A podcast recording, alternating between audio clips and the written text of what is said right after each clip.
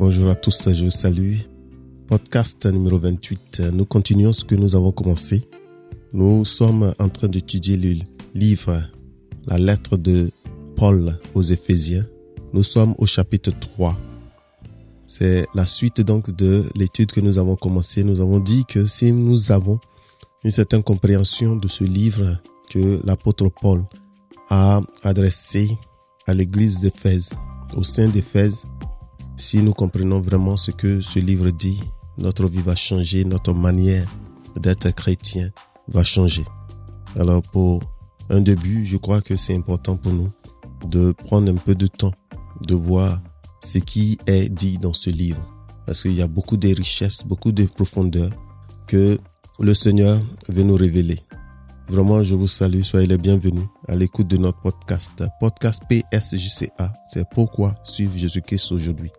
En 1 Pierre 3, verset 15, il dit, étant toujours prêt à vous défendre avec douceur et respect devant quiconque vous demande raison de l'espérance qui est en vous.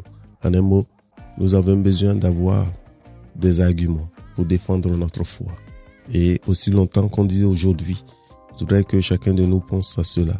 Pense à, à pourquoi il a besoin de s'attacher au Seigneur. Aujourd'hui, nous allons nous aider avec le livre de la, la, lettre de Paul aux Éphésiens, chapitre 3. À cause de cela, moi, le prisonnier de Christ pour vous, païens, si du moins si vous avez appris quelle est la dispensation de la grâce de Dieu qui m'a été donnée pour vous. C'est par révélation que j'ai eu connaissance du mystère sur lequel je viens d'écrire en peu de mots. En le lisant, vous pouvez vous représenter l'intelligence que j'ai du mystère de Christ. Il n'a pas été manifesté au Fils des hommes dans les autres générations comme il a été révélé maintenant par l'Esprit aux saints apôtres et prophètes de Christ. Ce mystère, c'est que les païens sont cohéritiers, forment un même corps et participent à la même promesse en Jésus-Christ par l'Évangile, dont j'ai été fait ministre selon le don de la grâce de Dieu qui m'a été accordée par l'efficacité de sa puissance. En moi qui suis le moindre de tous les saints, cette grâce a été accordée d'annoncer aux païens les richesses incompréhensibles de Christ et de mettre en lumière quelle est la dispensation du mystère caché de tout temps en Dieu qui a créé toutes choses, afin que les dominations et les autorités dans les lieux célestes connaissent aujourd'hui par l'Église la sagesse infiniment variée de Dieu, selon le dessein éternel qu'il a mis à exécution par Jésus-Christ notre Seigneur, en qui nous avons par la foi en lui la liberté de nous approcher de Dieu avec confiance. Aussi, je vous demande de ne pas perdre courage à cause de mes tribulations. Pour vous, elles sont votre gloire. À cause de cela, je fléchis les genoux devant le Père duquel tire son nom toute famille dans les cieux et sur la terre, afin qu'il vous donne, selon la richesse de sa gloire, d'être puissamment fortifié par son esprit dans l'homme intérieur, en sorte que Christ habite dans vos cœurs par la foi, afin qu'étant enraciné et fondé dans l'amour, vous puissiez comprendre avec tous les saints quelle est la largeur, la longueur, la profondeur et la hauteur et connaître l'amour de Christ qui surpasse toute connaissance en sorte que vous soyez remplis jusqu'à toute la plénitude de Dieu. Or, à celui qui peut faire par la puissance qui agit en nous, infiniment au-delà de ce que nous demandons ou pensons, à lui soit la gloire dans l'Église et en Jésus-Christ dans toutes les générations au siècle des siècles. Amen. Donc, c'est la lettre que le serviteur de Dieu, inspiré par le Saint-Esprit, a adressée à l'église d'Éphèse. Il parle ici du mystère caché à tout temps que Dieu a révélé aujourd'hui, a pris le temps aujourd'hui de révéler. Voici le mystère que Paul décrit et pour lequel il est prisonnier. Ce mystère, il est bien grand. Et il est vraiment difficile pour beaucoup de personnes de comprendre. Même dans l'église aujourd'hui, beaucoup ne comprennent pas cela. Même nous allons voir tout à l'heure que même au temps des premiers disciples, c'était aussi difficile à comprendre. Ce mystère, c'est l'unité des croyants. Que, comme il a dit en Éphésiens 6, au verset 6 que nous venons de lire, en Éphésiens 3, verset 6, ce mystère, c'est que les païens les non-juifs, sont cohéritiers. Ils forment un même corps et participent à la même promesse en Jésus-Christ par l'évangile, par la bonne nouvelle qui nous est annoncée. Et c'est ça le plus important. Il faut savoir que l'évangile est la bonne nouvelle. Je dis que cette bonne nouvelle est tellement bonne que souvent il est difficile de comprendre, de croire que c'est ce que Dieu voulait réellement faire. C'est ce qu'il dit réellement. Donc, ce mystère, c'est que les païens, les non-juifs, sont co-héritiers. Ils forment un même corps et participent à la même promesse en Jésus-Christ. C'est en Jésus-Christ que désormais il n'y a plus de distinction. Tous ceux qui croient en Dieu, il leur a donné le pouvoir de devenir enfants de Dieu. Ils ont la même promesse. Ils forment, ils sont cohéritiers. Tout ce qui avait été réservé aux Juifs par l'alliance d'Abraham jusqu'à ce que Moïse vienne et tout ce qu'ils ont reçu. Aujourd'hui, nous avons le même partage qui est pour les non-juifs et pour les juifs, ceux qu'on appelle les circoncis et les païens. Parce que, comme il dit, c'est ce qu'il vient d'annoncer dans le, dans le chapitre précédent. En Éphésiens 2, verset 13, qu'est-ce qu'il a dit? Il dit même maintenant, en Jésus-Christ, vous qui étiez jadis éloignés, vous avez été rapprochés par le sang de Christ. Pendant que nous célébrons la fête de Pâques pour nous rappeler de ce grand sacrifice que Dieu a fait pour nous, en donnant son Fils unique pour venir pour payer le prix de nos péchés au bois. Maudit est celui qui est pendu au bois. Il a été malédiction, il a été maudit pour toi et pour moi, pour tous les hommes, tous ceux qui croient en lui, par son sang. Donc, il dit maintenant, en Jésus-Christ, vous qui étiez jadis éloignés, vous qui avez été, avez été rapprochés par le sang de Christ. Nous qui étions éloignés, de la maison, nous qui n'avons même pas quelque chose que nous pouvons réclamer dans la maison de Dieu. Par le sang de la croix de Golgotha, nous avons été rapprochés. Nous avons été rapprochés par le sang. Nous ne sommes plus éloignés. Les non-juifs, les païens ne sont plus éloignés. Ils sont désormais rapprochés de la maison de Dieu. Au verset 19, toujours en Éphésiens 2, il dit ainsi donc que vous n'êtes plus des étrangers, ni des gens du dehors, mais vous êtes concitoyens des saints. Il dit gens de la maison de Dieu. Il dit ainsi donc vous n'êtes plus des étrangers. Vous étiez éloignés, les païens qui n'avaient pas de part dans la maison de Dieu. Il dit désormais c'est en Jésus-Christ, par le sang de la croix. Nous ne sommes plus étrangers nous ne sommes plus des hommes de dehors. Les non-juifs qui croient en Dieu, en Jésus-Christ, ne sont plus des hommes de dehors, mais ils sont des concitoyens, citoyens au même titre que les saints. Alléluia. C'est ça la bonne nouvelle, c'est ce qui est difficile pour comprendre, que désormais nous avons, nous ne sommes plus étrangers, nous ne sommes plus éloignés. Nous sommes rapprochés. Nous ne sommes plus des hommes de dehors. Nous sommes des gens de la maison de Dieu. Alléluia.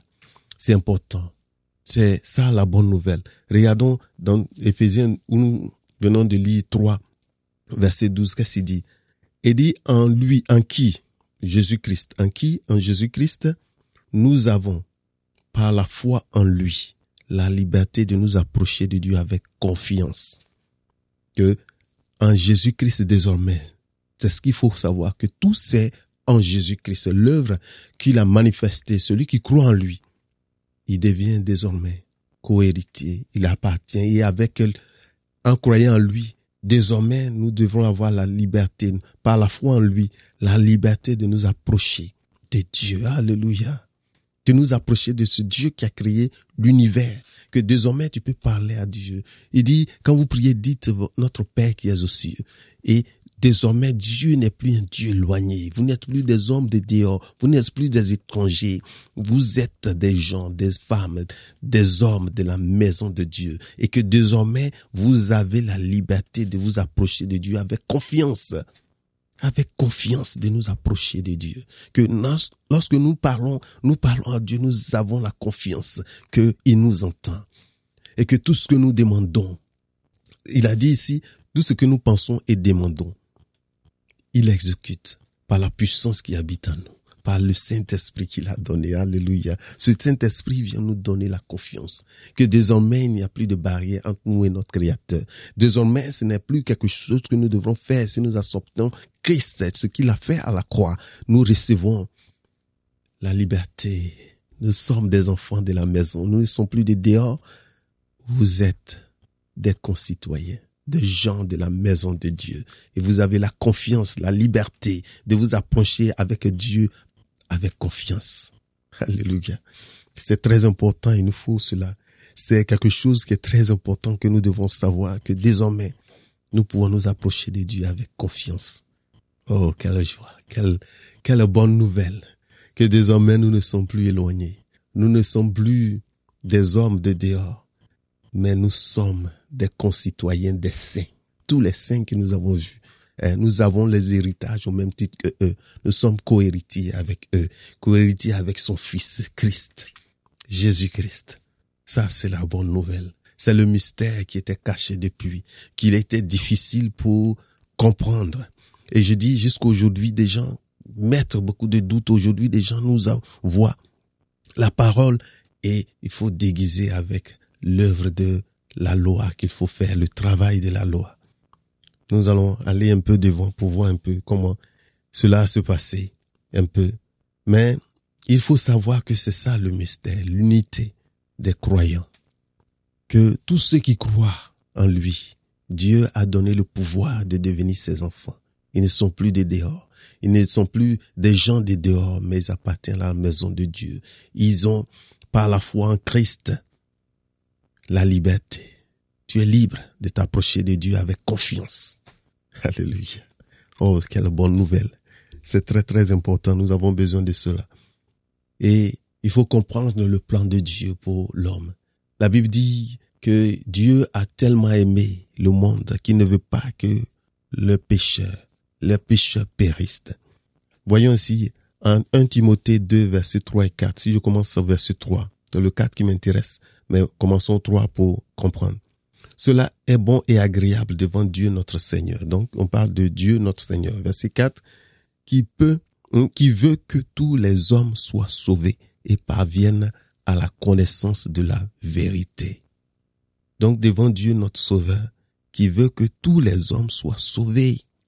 C'est ce qu'il faut comprendre. La volonté de Dieu est que tous les hommes soient sauvés parviennent à la connaissance de la vérité qui souvent est cachée, qui est masquée. Quand souvent des gens viennent nous parler de Dieu, si tu ne prends pas le temps toi-même de lire la parole de Dieu, de méditer, de voir, tu pourras pas voir la vérité qui est là. Et ce mystère, Paul a dit qu'il ne l'a pas reçu des hommes.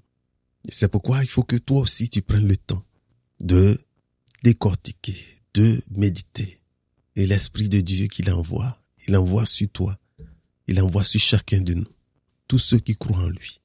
Donc le désir de Dieu, comme j'ai dit, n'est pas que le pécheur périsse. Dieu veut que tous les hommes soient sauvés et surtout qu'ils parviennent à la vérité, la connaissance de la vérité. C'est ça. Ne nous laissons pas forcément. Il y a un temps pour être enseigné. Il y a un temps pour que toi aussi tu prennes le temps de réellement voir ce qui t'a été enseigné, de décortiquer, de comprendre. En Jean 12, verset 32, il dit, et moi, quand j'aurai été élevé de la terre, j'attirerai tous les hommes à moi. Quand Christ sera élevé de la terre, après sa résurrection, il va attirer tous les hommes, pas seulement les juifs. Regardez en Jean 10, verset 16, dit, j'ai encore d'autres brebis qui ne sont pas de cette bergerie. Cette bergerie, celle-ci. Il faut que je les mène. Elles entendront ma voix et il y aura un seul troupeau, un seul berger. Donc, Dieu a, euh, Jésus-Christ a des brebis qui ne sont pas de cette maison d'Israël, de la bergerie d'Israël, de ce peuple seulement d'Israël, mais c'est pour tous ceux, de façon à ce que nous sachions qu'il y a une seule église. Christ est le chef de l'église. Tous ceux qui croient, ils appartiennent à cette église qu'on appelle l'église universelle, l'église du Seigneur. Alléluia. Donc, Christ a d'autres brebis qui n'étaient pas seulement de la bergerie d'Israël, de la lignée de Jacob seulement. mais de tous ceux qui sont hommes de Dieu, créés par Dieu. Il dit, c'est ce mystère qui était vraiment difficile à comprendre. Que Dieu, il est venu pour tout le monde. C'est pas seulement que Jésus-Christ est venu pour être celui-là qui va sauver Israël. Eux pensaient à une libération politique de la colonisation romaine qui recevait. Mais il est venu pour les sauver. Pour un autre, un autre royaume qui n'est pas de ce monde, le royaume de Dieu. Et ce mystère, faut comprendre que c'est ce qui a été révélé à Paul. Et plus tard, l'apôtre Pierre a aussi compris cela. Il a vu cela dans une vision, dans Acte 10. Si nous prenons Acte 10 à partir du verset 34 et 35, alors Pierre, ouvrant la bouche, dit, En vérité, je reconnais que Dieu ne fait point acception de personne, mais qu'en toute nation, celui qui le craint et qui pratique la justice lui est agréable. Celui qui pratique la justice, il est agréable. Celui qui accepte le Seigneur aujourd'hui, je dirais, celui qui accepte le Seigneur Jésus-Christ, il est agréable à Dieu désormais. Que ce n'est plus une question de nationalité, d'appartenance à, à telle ou telle tribu d'Israël, mais c'est réservé à toutes les nations. Tous ceux-là qui acceptent son Fils, ils sont agréables à Dieu. Plus tard, à la conférence de Jérusalem dans Acte 15, Pierre a démontré qu'il a compris ce mystère en prenant position pour les païens, les non-juifs, afin qu'ils ne soient pas obligés de suivre les lois des juifs. Paul était présent pour témoigner de ce que Dieu accomplissait chez les païens lors de la prédication de l'évangile. Donc, comme j'ai parlé de Acte 15, nous allons aller dans Acte 15. Nous allons lire à partir du verset 5 au verset 12. Alors quelques-uns du parti des pharisiens qui avaient cru se levèrent en disant qu'il fallait circoncire les païens et exiger l'observation de la loi de Moïse. Les apôtres et les anciens se réunirent pour examiner cette affaire. Une grande discussion s'étant engagée, Pierre se leva et leur dit, Hommes frères, vous savez que dès longtemps Dieu a fait un choix parmi vous, afin que par ma bouche les païens entendissent la parole de l'évangile et qu'ils crût. Et Dieu, qui connaît les cœurs, leur a rendu témoignage en leur donnant le Saint-Esprit comme à nous. Il n'a fait aucune différence entre nous et eux, ayant purifié leur cœur par la foi. Maintenant donc, pourquoi tentez-vous Dieu en mettant sur le cou des disciples un joug que ni nos pères ni nous n'avons pu porter? Mais c'est par la grâce du Seigneur Jésus que nous croyons être sauvés, en même manière que toute l'assemblée garda le silence et l'on écouta Barnabas et Paul qui racontaient tous les miracles et les prodiges que Dieu avait fait par eux au milieu des païens. Donc, dans cette conférence de Jérusalem, donc des des juifs, des circoncis qui avaient cru à la bonne nouvelle également. Et qui, comme il dit ici, des faux frères qui se sont, comme Paul dit, c'est des faux, faux frères qui se sont glissés dans l'assemblée. Et ils exigeaient que ceux qui ont cru, il faut qu'ils soient circoncis. Il faut qu'ils obéissent à la loi de Moïse parce que tout sous leur enfance, eux, c'est ce qu'ils ont fait, c'est leur coutume. Et ça, ça les choquait de voir que des gens proclament le même Dieu que eux, mais ils ne font pas comme eux. Et il faut comprendre que c'est quelque chose qui a été vraiment difficile. Et il y a eu cette conférence en acte 15 de, de Jérusalem où tous les anciens, les responsables se sont mis à écouter les parties. Et Paul, Paul et Manabas qui racontaient ce qui s'est passé. Mais Pierre, comme j'ai dit que plus tard il a compris. Il a compris et il a, il s'est mis là, il a défendu les païens. Parce que en acte 10, Corneille, le centenier romain qui n'était pas juif, qui a fait appeler Pierre. Corneille a eu dans une vision un ange qui lui a donné l'adresse exacte où Pierre était, à Jopé. Et il est allé exactement l'appeler, il est venu. Pierre est venu dans la maison. Il a raconté. Et ce n'était pas facile pour Pierre parce que il a fallu que Dieu lui montre que ce que Dieu a rendu pur, il faut pas que quelqu'un rende impur. Si je veux résumer comme ça, bien, Pierre est tombé en estase. Il a vu que ce que, tout ce que les Juifs ne devraient pas manger, le Seigneur lui a dit de prendre. Et quand il, même avant de rentrer dans la maison de, de Corneille, qui a invité tous ses amis et toute sa famille chez lui à la maison pour écouter ce que le Seigneur a mis dans le cœur de Pierre pour leur raconter. Donc, quand Pierre a commencé à parler, il a dit, vous savez que il est interdit pour un juif même de rentrer dans la maison des non-juifs, des païens. À plus forte raison, m'asseoir et manger avec eux parce que il y a des, critères, des cultures d'aliments que le, le juif mange, que les païens n'observent pas. Et c'était vraiment difficile, mais à cause de ce que il a eu cette rencontre et que le Seigneur lui a montré dans cette vision, il est rentré. Et quand il a commencé à raconter la bonne nouvelle, il était surpris lui-même de voir que la maison de Corneille, tous ceux qui étaient là, ils parlaient en langue. Le Saint-Esprit les a envoyés comme le jour de la Pentecôte. Et ça fait quelque chose qui a marqué Pierre. Il dit à quoi ça sert de leur, de leur empêcher le baptême si déjà ils ont reçu le Saint-Esprit? Alléluia. Et je dis que cela n'était pas facile pour, pour Simon Pierre. Parce que l'apôtre Paul écrit dans Galates, si nous allons dans Galates 2, versets 11 à 21, je lis la parole. Mais lorsque Céphas vint à Antioche, je lui résistai en face parce qu'il était répréhensible. En effet, avant l'arrivée de quelques personnes envoyées par Jacques, il mangeait avec les païens et quand elles furent venues, il s'esquiva et se tint à l'écart par crainte des circoncis. Donc, Pierre, Céphas, c'est, le nom Pierre qui lui a été donné. Donc, Simon, Pierre, c'est de lui que le, serviteur parle ici. Vous savez, Antioche, c'est là-bas. Paul et Barnabas ont fait beaucoup de, travail là-bas. Et beaucoup de choses se sont passées. Et Pierre les a trouvés là-bas. Et c'est ce qui décrit ici que, en effet, avant d'arriver de quelques, hein, d'une délégation apportée par Jacques, Jacques, le petit frère du Seigneur, Jésus, qui a envoyé une délégation. Il faut savoir que Jacques lui-même, quand le Seigneur était vivant, n'était pas disciple du Seigneur, mais c'est après la résurrection qu'il a compris.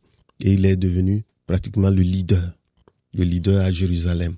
Et donc, il a envoyé une délégation comme ça à Antioche. Et quand ils sont venus, Simon Pierre a eu un comportement que Paul décrit ici. Il reste, il dit, je le résistais en face parce qu'il était répréhensible, son comportement. Il dit, avant l'arrivée de cette délégation, de ses frères qui sont venus de Jérusalem, il mangeait avec les païens. Et quand il fut venu, quand la délégation est venue, il se cachait, il se mettait pas derrière. Finalement, il se mettait à, l'écart à cause de ces circoncis qui sont venus. Donc, de ces juifs, de ces circoncis qui sont arrivés. Donc, avec lui, les autres juifs usaient aussi de dissimulation, en sorte que Barnabas même fut entraîné par leur hypocrisie. Et malheureusement, c'est ce que nous avons dans l'église. Nous avons toujours des gens qui sont là, qui sont hypocrites, qui sont pas capables de prendre une position claire. Et Paul, euh, Paul, c'est ce qu'il a fait. Il a regardé, il a observé le comportement de Pierre qui refusait de manger avec les païens, les non-juifs qui ont cru au Seigneur, avec lesquels il mangeait. Il dit au verset 14, voyant qu'il ne marchait pas droit selon la vérité de l'évangile, je dis à Céphas, en présence de tous. Si toi qui es juif, tu vis à la manière des païens et non à la manière des juifs, pourquoi forces-tu les païens à judaïser? Verset 15. Nous, nous sommes juifs de naissance et non pécheurs d'entre les païens. Néanmoins, sachant que ce n'est pas par les œuvres de la loi que l'homme est justifié, mais par la foi en Jésus-Christ. Nous aussi, nous avons cru en Jésus Christ, ce que j'ai lu tout à l'heure. Nous aussi, nous avons cru en Jésus-Christ afin d'être justifiés par la foi en Christ et non par les œuvres de la loi, parce que nulle chair ne sera justifiée par les œuvres de la loi. Mais tandis que nous cherchons à être justifiés par Christ, si nous étions encore nous-mêmes trouvés pécheurs, Christ serait-il un ministre du péché? Loin de là. God forbid, comme les autres diraient. Car si je baptisais les choses que j'ai détruites, je me constitue moi-même un transgresseur. Car c'est par la loi que je suis mort à la loi, afin de vivre pour Dieu. J'ai été crucifié avec Christ. Et si je vis, ce n'est plus moi qui vis, c'est Christ qui vit en moi. Si je vis maintenant dans la chair, je vis dans la foi au Fils de Dieu qui m'a aimé et qui s'est livré lui-même pour moi. Je ne rejette pas la grâce de Dieu, car si la justice s'obtenait par la loi, Christ est donc mort en vain. Donc, regardez un peu comme Paul a confronté Simon-Pierre. Nous parlons de qui si Nous parlons de Simon-Pierre, un des douze. Donc, les onze qui sont restés après la, après la résurrection du Seigneur. Donc, c'est un des témoins oculaires. Celui-là même qui a dit que tu es Christ, tu es le Messie. Celui qui a dit que tu as la parole de vie, que c'est toi. Mais souvent des gens confessent et souvent ils ont des comportements par manque de révélation de ce mystère que Dieu veut que nous sachions. Que désormais nous, nous donnons au Seigneur. Nous mourons pour nous-mêmes, nous mourons pour nos traditions, nous mourons pour toutes ces choses, pour que Christ vive. Que désormais quand nous vivons, c'est pour le Seigneur, pas pour les hommes. Donc il faut comprendre que, comme il dit en Éphésiens 3, verset 3, c'est par la révélation que j'ai connaissance du mystère sur lequel je viens en peu de mots de vous décrire, de parler. C'est par révélation que ces choses s'obtiennent. Il est important de savoir que Paul dit qu'il n'a pas appris cette révélation par les apôtres du Seigneur. Parce que c'est ce qu'il dit au verset 3, comme je dis.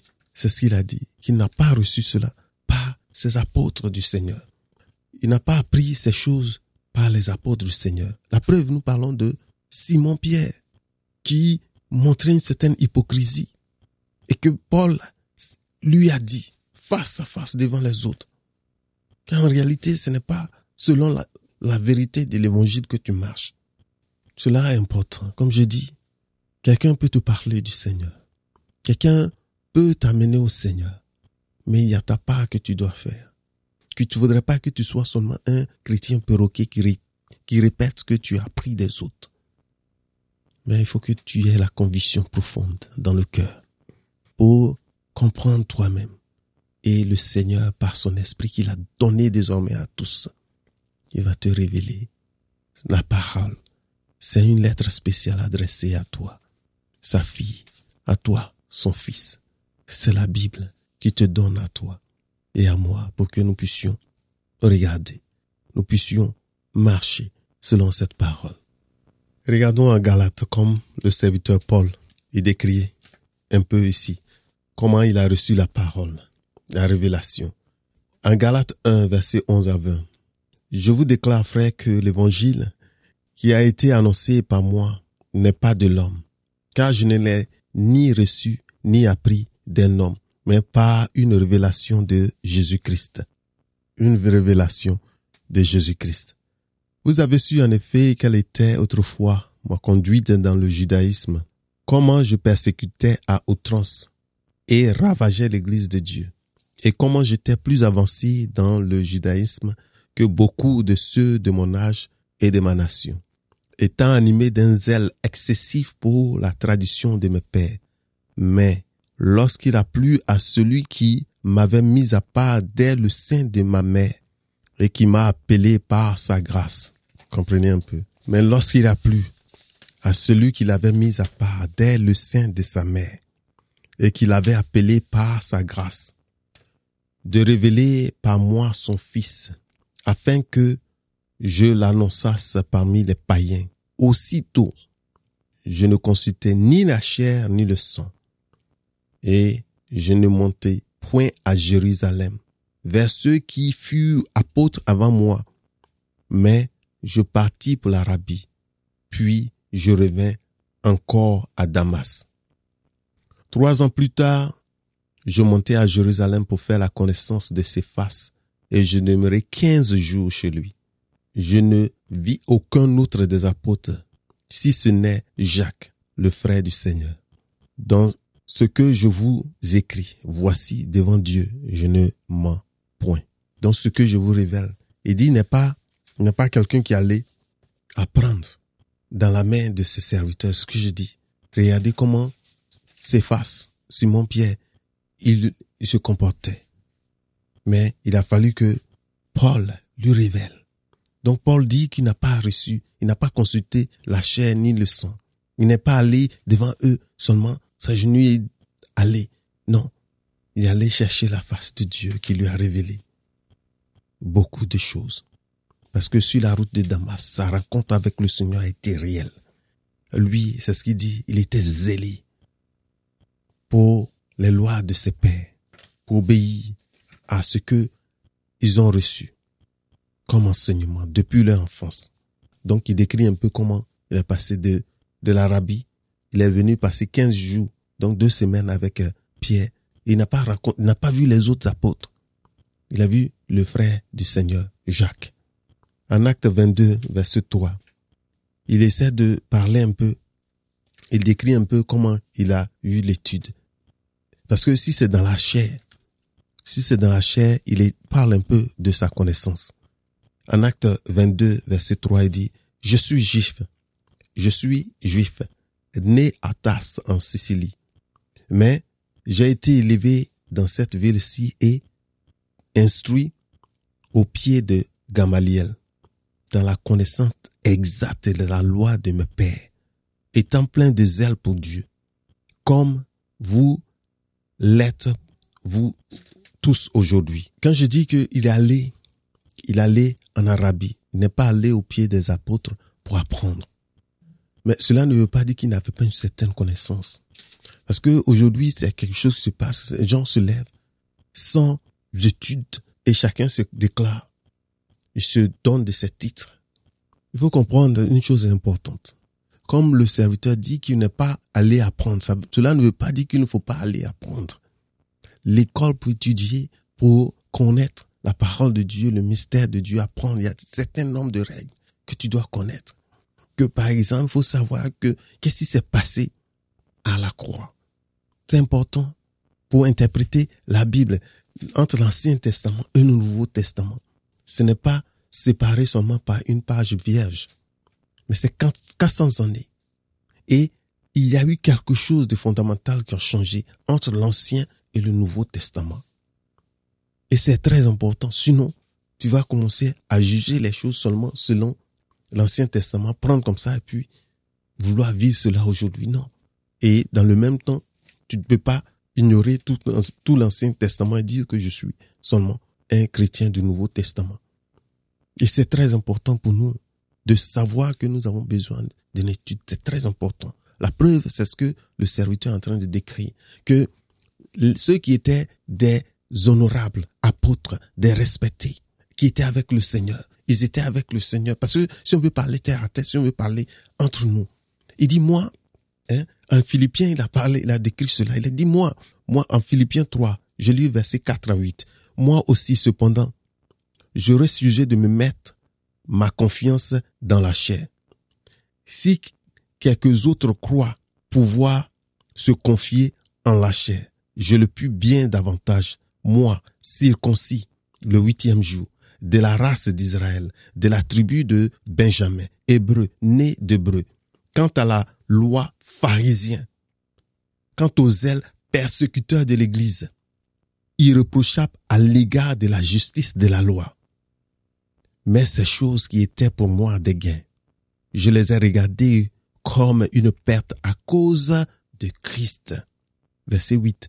Et même, je regarde toutes ces choses comme une perte à cause de l'excellence de la connaissance de Jésus-Christ mon Seigneur, pour lequel j'ai renoncé à tout. Et je les regarde comme la boue, afin de gagner Christ Alléluia. Parce que si on veut se vanter, si on veut regarder dans la chair, si il veut, parce que faut regarder, Paul, il n'était pas n'importe qui. C'est ce qu'il est en train de dire. Il, il respecte les autres apôtres. Quand même il a confronté Pierre, Simon Pierre, il a le respect pour eux. Mais à un certain moment, il a dit, en fait, quand nous regardons tous ces disciples, qui ils étaient? C'était des pêcheurs, des gens, des gens de peu de place dans la société juive, parce que ceux qui étaient élevés, c'est ceux qui étaient dans l'église, dans l'assemblée, qui occupaient une certaine place. Mais eux, ils étaient que des simples pêcheurs. Donc, il dit, moi aussi, si on devrait parler dans la chair, dans, et que si on se regarde face à face, qu'on doit dire entre nous, tu mets à côté toutes ces choses que lui aussi, il a étudié. Il est comme eux. Hein? C'est ce qu'il dit. Il dit, il a été circoncis le huitième jour à sa naissance. Huitième jour, il a été circoncis. Il est Israël. Il est de la race d'Israël, de la tribu de Benjamin. Il est hébreu, né d'hébreu. Comme eux. Hein? Quant à la loi, il est pharisien. Hein? Comme il a dit ici en Acte 22, euh, verset 3, il a été instruit au pied de Gamaliel. Gamaliel. Hein? Donc, il est un grand pharisien qui connaissait la loi. Il dit, il dit, quant aux zèle, persécuteur de l'église, irréprochable à l'égard de la justice de la loi. Il était irréprochable. Ce qui concernait la loi, il devrait suivre exactement. Et c'est ce qu'il faisait. Il dit toutes ces choses, il regarde désormais. Parce qu'il a connu Christ. Que désormais, Christ est plus important que toutes ces choses que nous pouvons aller dans ces écoles faire, mais nous ne devons pas oublier que nous avons besoin de saisir l'essentiel. Christ. Et c'est ça le plus important. Malheureusement, il y a beaucoup d'écoles, de, séminaires où tu peux aller et finalement les gens perdent la connaissance de l'essentiel. Tu peux t'éloigner du Christ. Tu peux t'éloigner du Seigneur à cause du raisonnement, des choses des gens. Et c'est important pour nous de savoir cela que le plus important, de saisir l'essentiel. L'essentiel qui est de regarder, même tout ce que nous faisons, de savoir que Christ est le plus important. Paul a dit qu'il regarde toutes ces choses comme la boue. Parce que jusqu'au jour d'aujourd'hui, nous avons dans l'église des gens qui sont des hypocrites, qui n'ont pas compris la révélation réelle de ce mystère. De savoir que il y a l'unité des croyants, que tous, tous ont droit, ont droit à ce que le Seigneur a fait, que Christ est venu pour tout le monde entier, pas seulement pour une classe, pas seulement pour des gens qui viennent se classer, se montrer, dire que c'est eux seuls. Et c'est important, c'est par la connaissance de Christ qu'on peut comprendre ce mystère, que Dieu ne fait pas de distinction entre les hommes, car les hommes dans la chair vont toujours, toujours trouver des raisons de montrer qu'ils sont supérieurs aux autres. Regardez vous-même. Vous allez vous trouver des gens qui vont commencer à montrer que non, en fait, eux, non, ou bien eux, ils ont étudié dans les plus grandes écoles et choses, donc ils sont supérieurs. Vous allez voir des gens qui vont venir, regardons comme ça. Quelqu'un te voit déjà même par la couleur de ta peau. Moi, j'appelle cela le syndrome de Nathanaël, hein, qui a demandé à Jésus, est-ce qu'il vient quelque chose de bien à Nazareth? Donc, cette manière de voir, de juger les autres seulement à cause de là où ils viennent, à cause de leur couleur, de la couleur de leur peau, de la région d'origine. Hein? Regardez, même si vous avez, ils sont de la, même race, hein, ils ont la même couleur de peau. Quelqu'un va te voir, il va dire, ok, d'abord il juge la couleur de peau, il voit, ok, vous avez la même peau il regarde, tu viens d'où? Euh, La ville de laquelle tu viens. Si c'est pas une ville euh, de renommée, il dit non, moi je suis de la plus grande ville. Toi, tu, tu es un campagnard. Et même si vous êtes dans la même ville, il va regarder, il va regarder le quartier. Tu es dans quel quartier Dans quel quartier tu habites Est-ce que tu habites du côté des, riches dans cette ville ou du côté des pauvres? Et si tu es dans le même quartier que lui, regardons, il va toujours trouver quelque chose. Il va regarder quel est le niveau social que tu as. Parce que vous pouvez savoir des gens qui font des migrations sociales et qui, vous savez que c'est pas leur place. Quand je parle de migration sociale qui étaient pauvres, qui deviennent riches, mais vous savez que c'est pas leur place. Dans l'argent, mais ils savent pas. À preuve, vous voyez beaucoup de ceux qui ont gagné la loterie, après quelques années, ils perdent tout. Parce que ce n'est pas seulement avoir l'argent, mais c'est dans le cœur, dans, en toi. Donc, les gens vont toujours juger. Si vous, va d'abord regarder comment, la couleur de peau, d'où tu viens. Ensuite, si vous venez de la même région, il va regarder. Tu es de, hein, tu es de quelle ville? Tu es de quel, euh, hein, même si tu es dans la même ville, de quel quartier? De quel côté tu vois? Et il va chaque fois trouver quelque chose pour montrer que lui, il est au-dessus. C'est ainsi de suite. Des gens vont toujours trouver cela. Donc, c'est ce que j'appelle le syndrome de Nathanaël, qui est toujours dans le cœur des hommes, à force de chercher à comparer comment ils sont. Mais je voudrais finir comme le serviteur l'a fini dans cet épître, le troisième épître, où il a fini par sa deuxième prière pour le peuple d'Éphèse, les saints d'Éphèse. Nous avons vu dans la première, dans le premier chapitre comment il a prié pour eux. Et ici, il continue. Voilà ce qu'il a dit. Il dit, il dit, à cause de cela, je fléchis à partir du verset 14. Éphésiens 3, verset 14. À cause de cela, je fléchis les genoux devant le Père, auquel tire son nom toute famille dans les cieux et sur la terre, afin qu'il vous donne, selon la richesse de sa gloire, d'être puissamment fortifié par son esprit dans l'homme intérieur, d'être puissamment fortifié dans l'autre, dans l'homme, dans l'homme intérieur. Et je crois que c'est ce que nous devons prier. Que nos frères, nos, nos sœurs aient la révélation pour qu'ils soient puissamment fortifiés par l'Esprit de Dieu dans l'homme intérieur. En sorte que Christ habite dans vos cœurs par la foi. En sorte que Christ habite réellement, pas seulement sur les lèvres, pas seulement réclamer cela sur les lèvres, mais que ce soit au plus profond de chacun de nous. Et c'est la prière pour laquelle il fléchit le genou devant le Père pour eux, afin que tant renseigné et fondé dans l'amour, vous puissiez comprendre avec tous les saints quelle est la largeur, la longueur, la profondeur et la hauteur, et connaître l'amour de Christ qui surpasse toute connaissance, en sorte que vous soyez remplis jusqu'à toute la plénitude de Dieu. Oh, à celui qui peut faire par la puissance qui agit en nous infiniment au-delà de tout ce que nous demandons et nous-mêmes pensons. À lui soit la gloire dans l'Église et en Jésus-Christ dans toutes les générations, au siècle des siècles. Amen. Je vous aime. Mon nom c'est Raphaël Begré-Légré. Vraiment, je vous souhaite une bonne et une joyeuse fête de Pâques. Vraiment, souvenez-vous que c'est Pâques qui fait qui nous sommes aujourd'hui. Si nous sommes chrétiens, c'est parce que le Seigneur est venu mourir. Et le troisième jour, il est ressuscité. Oui, il est ressuscité. Et c'est ce qui fait que nous sommes chrétiens. C'est ce qui fait que nous crions Hosanna. Que le Seigneur vous bénisse.